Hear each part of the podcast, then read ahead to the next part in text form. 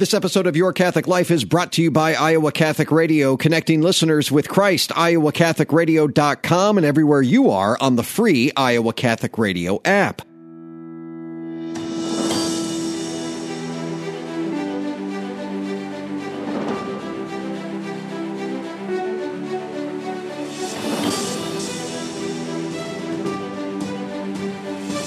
In, everyone, to Your Catholic Life, a podcast for Catholics by Catholics, helping you grow in your faith. I'm John Leonetti, your host.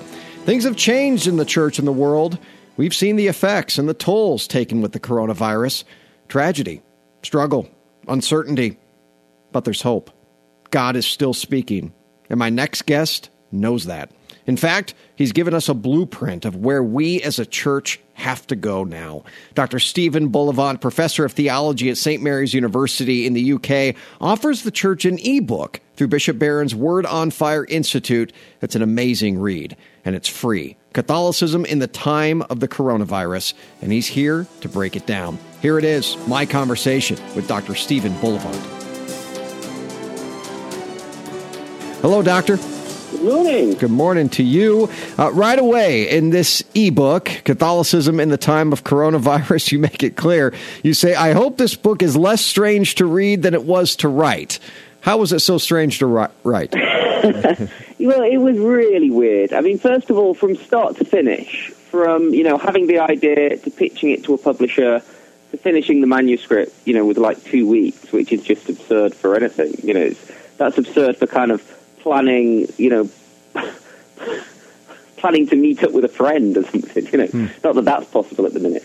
Um, and obviously, it, I mean, this one, I mean, it feels a very long time ago now, but you know, it's it was uh, early into. I mean, I don't know what the lockdown's been like in Iowa, if at all, but in, in Britain, we were, basically we, we were allowed out to go to shops or, or the, the, the pharmacy, but you know, we were all in the house. We have we have a, three of our own children. Um, we had a friend of ours and her two boys living with us. So, you know, it was a household of eight, um, and I'm kind of sitting upstairs in my bedroom because every other room is taken, trying to write a book. I mean, it was it was really kind of odd time, um, and and I think, I mean, I, I think that probably is good because it I mean, it's an odd time for everyone. So, I mean, uh, it, it's a book. It's a book oven for the moment in that respect. You say it's important for us to understand church history and all of this as well, and and you kind of draw from church history throughout this book.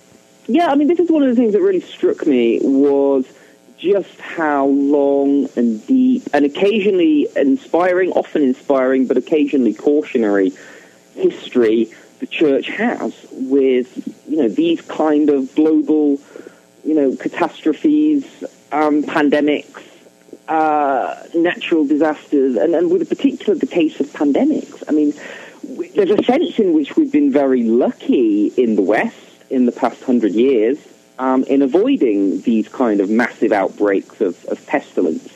Um, because this hasn't been the case throughout, you know, most of the church's history, and and therefore, um, in in the lives of many of the saints, um, I particularly draw in the book on, on the early church, um, where there's a very strong argument to be made that the Christian response to plague that differed from the pagan response had a very important effect on the evangelization of the Roman Empire. Hmm. Um, but, you know, from Charles Borromeo in the 16th century to right into the, the, the 21st century, I mean, the the you know the little shepherd children at Fatima, uh, Jacinta and Francisco, they both died of the Spanish flu. Right.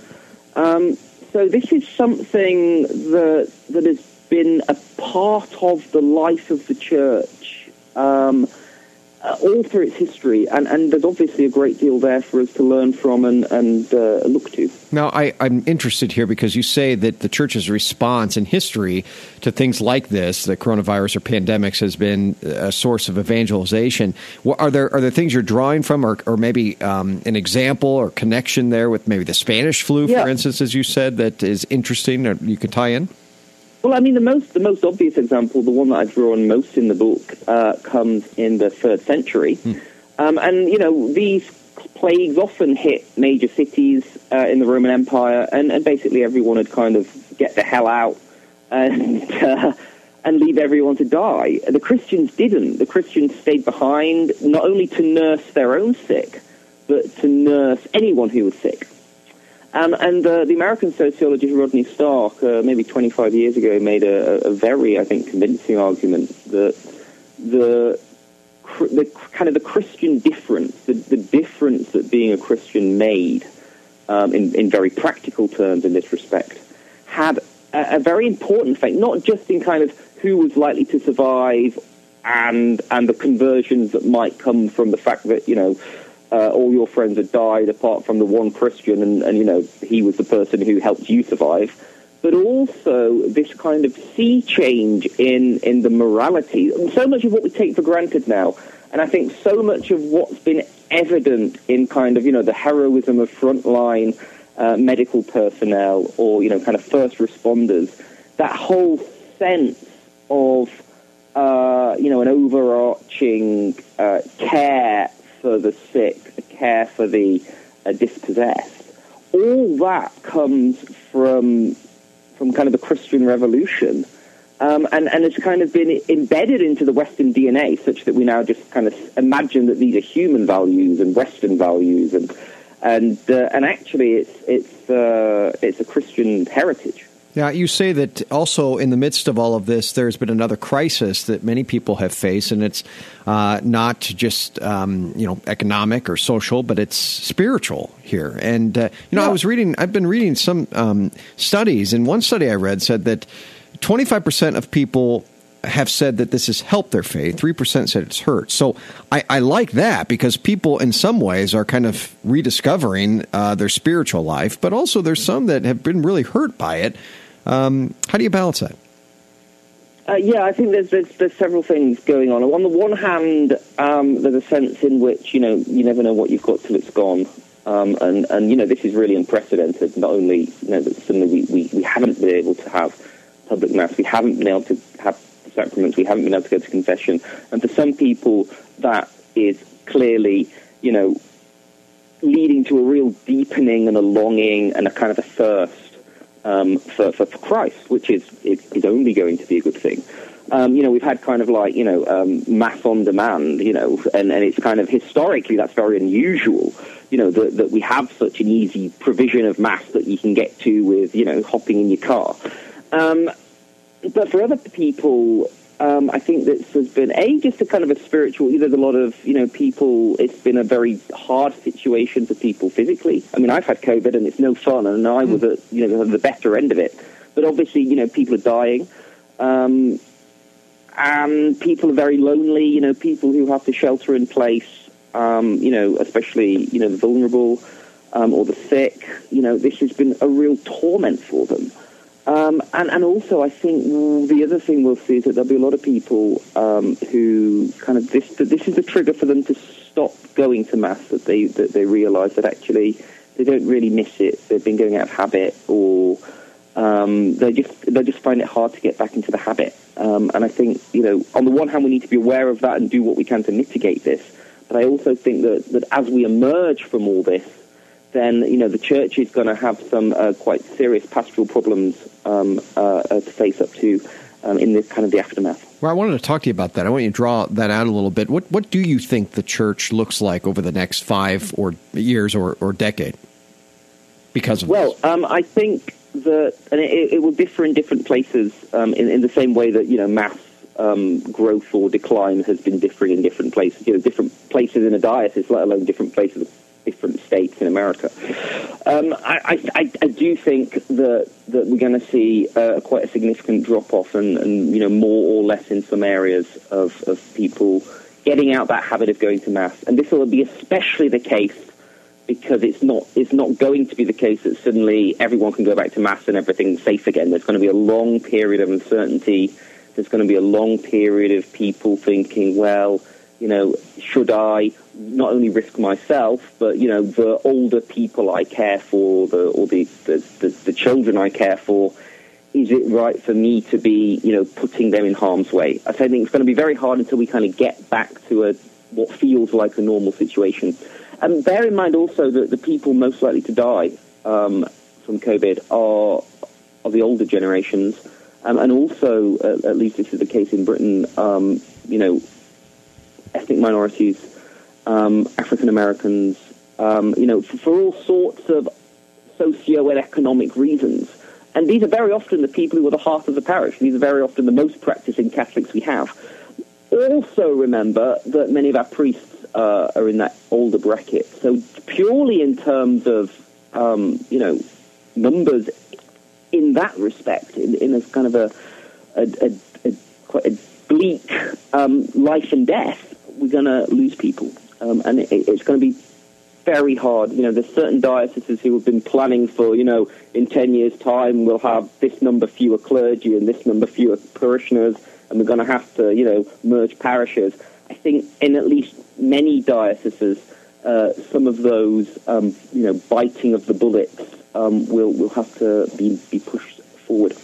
And I want to make it clear, too. I mean, in this book, you're, you're also very hopeful because you say now is an opportunity uh, for us, uh, all of us, uh, anyone listening to this show, um, to be able to rise up. And now is an opportunity, really like never before, um, to become those missionaries in our own homeland. No, absolutely. Absolutely.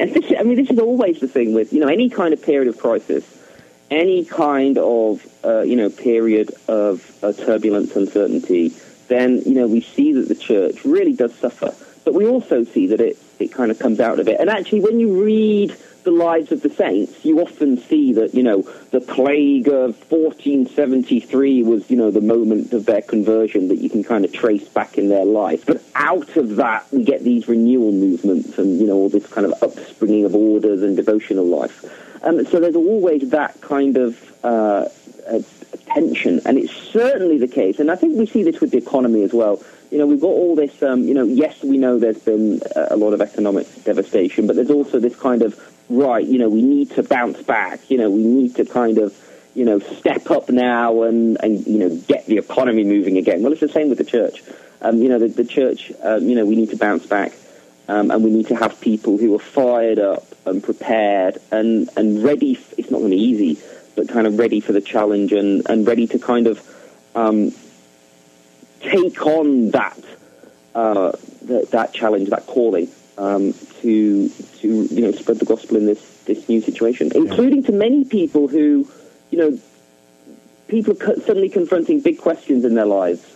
Um, and and there will the, the flip side to a lot of the negative stuff is that you know there's going to be people who maybe for the first time or the first time in a long time are beginning to ask those sorts of questions Google those sorts of questions, talk to friends about those sorts of questions. Um, so, you know, we need to be ready and receptive uh, to, to be there to help people who, who come to us and, and, you know, think we might have something to offer. Yeah, I, and one of the most impressive things I think that I read in your ebook here is um, that you you talk about the different saints, of course, but you know I, I think and, and, this is my opinion, I, I truly believe God is raising up saints right now. And you point to all of oh, the different saints in, in here of, yep. of those struggles and difficulties throughout church history. And if you, friends, don't think God is rising up saints during this time that people are going to read, Catholics are going to read about in 100 years and 200 and 300 and 400 and 500 years, uh, think again, because I, I, truly believe that. In, it, look, we got the history to prove it. Yeah, yeah. I mean, this is always it's always been the case, and you know, you look back even to fairly recent. I mean, I mentioned the Spanish flu, but you know, some of the St. Catherine Tekakwitha, who you know will be familiar to many sure. of your listeners. You know, she she was Tekakwitha means she who bumps into things. Uh, which I think is quite charming, but it was because she was partially sighted after, I think, scarlet fever. Um, you know, there was a big outbreak in the Native American communities, and I think it killed her parents. Um, you know, these are saints who, you know, what, 100, 150, 200 years ago. You know, these are not that far from us in time. Uh, blessed uh, Xavier Seelos um, from Pittsburgh is another example. Yep. Um, you know, these are, you know, modern saints um, who lived in, okay, the, the cities were different, but not that different from what they're like today, in America, in Europe. Um, and and so there's no reason at all to think that this won't be precisely the same. Yeah, um, so and we've got I, kind of that to look forward to. When I say, friends, that God is rising up saints, that doesn't uh, give you get you off the hook. Every one of us. Is no, no, right now. no. He's, uh, we are called to be those yeah, saints. It's you. It's you. Yeah. That's it, uh, Doctor. You just did Maybe a great job. that's right. That's right. Um, you did a great job with this book. It's an ebook that's for Thank free. you. Everyone, you can go to wordonfire.org and you can uh, find this book. It's a very uh, easy read, but you know it's not long at all. But it's a, a very delightful read. I found and, and very interesting. A lot of good stuff to chew on there. Doctor Stephen Bullivant. God bless you, man. Thanks for coming on the show. Thank you. God bless. So there you have it, friends. Let me say it again. Do not think for one second that God is not rising up saints. And look no further than you.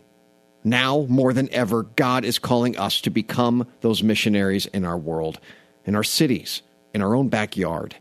Sure, it's been unbelievably difficult, but if you're hearing this, God can and will work. He just needs you to make it happen.